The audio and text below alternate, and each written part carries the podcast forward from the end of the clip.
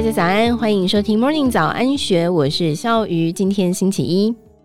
美国对中国寄出的半导体出口禁令越来越多，围墙越盖越高，不仅强烈刺激中国在成熟制程上面的突破动机以及产能扩张，也促使中国晶圆代工厂采购更多本国设备，直接拉抬中国国内半导体设备制造商的业绩。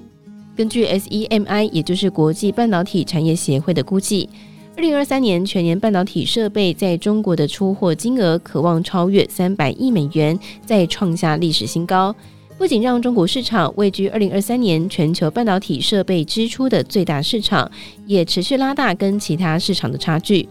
产业研究机构 TrendForce 则是预估，中国在二十八奈米以上成熟制程的全球占比，可望从二零二三年的百分之三十一增加到二零二七年的百分之三十九。同期，台湾在全球成熟制程的产能占比，可望从百分之四十四降低到百分之四十，跟中国的百分之三十九几乎不分轩輊。如果真是如此，台积电之外的其他国内晶圆代工业者，未来感受到的中国同业竞争压力，很有可能会有增无减。对此，SEMI 全球行销长暨台湾区总裁曹世伦说。二零二三年第三季全球半导体设备出货金额下降，主要受到晶片需求疲软所致。然而，针对成熟节点技术，中国市场表现出强劲的需求和支出，显示半导体产业的韧性跟长期的成长潜力。中国半导体设备市场的强势，也反映在中国本土半导体设备上的业绩。以中国营收最高的半导体设备商北方华创为例。根据该公司公布的二零二三年业绩预估，营收最高可望年增百分之五十七到两百三十一亿人民币，同期净利更可望是年增八成到三十八亿人民币。北方华创在业绩预告当中指出，预期二零二三年财报优于二零二二年的主因，在于公司始终坚持以客户需求为导向的产品创新。二零二三年主营业务呈现良好的发展态势，市场认可度不断提高。北方华创指出，用于高端机体电路领域的刻蚀、薄膜、清洗和炉管等数十种工艺装备，实现技术突破跟量产应用，工艺覆盖度及市场占有率都得到大幅提升。二零二三年，公司新签订单超过三百亿元人民币，其中机体电路领域占比超过百分之七十。而根据中国产业研究机构华商光电科技的研究。在中国前十大本土半导体设备制造商当中，去年第三季，北方华创以半导体营业收入大约五十四亿人民币位居第一，而且远远超过其他的本土同业。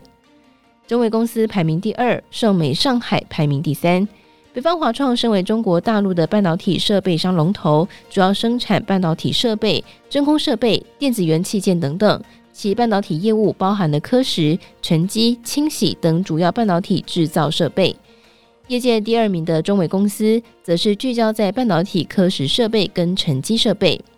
全名为中微半导体设备上海股份有限公司 （AMEC） 的中微公司，日前也在二零二三年业绩预告当中表示。预期二零二三年营收年增百分之三十二到六十二点六亿人民币，同期新增订单年增百分之三十二到八十三点六亿人民币。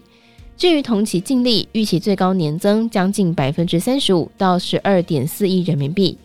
中伟公司说明，预估二零二三年业绩明显翻扬的原因，在于随着人工智慧、云计算、大数据、自动驾驶等新兴产业加速发展。半导体加工设备作为数位产业的关键基石，其市场高速发展。随着中国半导体产业疯狂的采购设备，尤其是向本土设备商的采购金额直线飙升，外界忧心美中科技战恐怕会促使中国集中资源发展成熟制程，进而以低价以及产能优势打垮外国对手的忧心，似乎将会提早上演。其实，在二零二三年三月份，《晶片战争》书籍的作者米勒在台北时候曾经指出，中国已经在非先进制程有技术及大量产能，所以国际社会最好盯着北京的半导体产业政策，以及这件事对全球半导体产业的可能影响。当时他说，一个关键问题是中国对非先进晶片技术的投资对全世界有什么影响？其中一个可能情境就是变成全新版本的太阳能面板市场杀戮。过去中国政府曾经大手笔的补助本国太阳能业者，打乱了全球太阳能光电市场，让不少外国业者，包括台湾的厂商，在入场的价格血战当中大败。米勒指出，我们应该要意识到这个情境，这对台湾、日本、美国及欧洲都会带来真正微妙的政策问题。以上内容出自《今周刊》数位内容部，更多精彩内容欢迎参考资讯栏。如果任何想法，欢迎你留言告诉我们，或者是加入 Discord 群组一起参与讨论。如果喜欢我们的节目，也别忘记给我们五颗星的鼓励哦！感谢大家的收听，也祝福你有美好的一天。我们明天见，拜拜。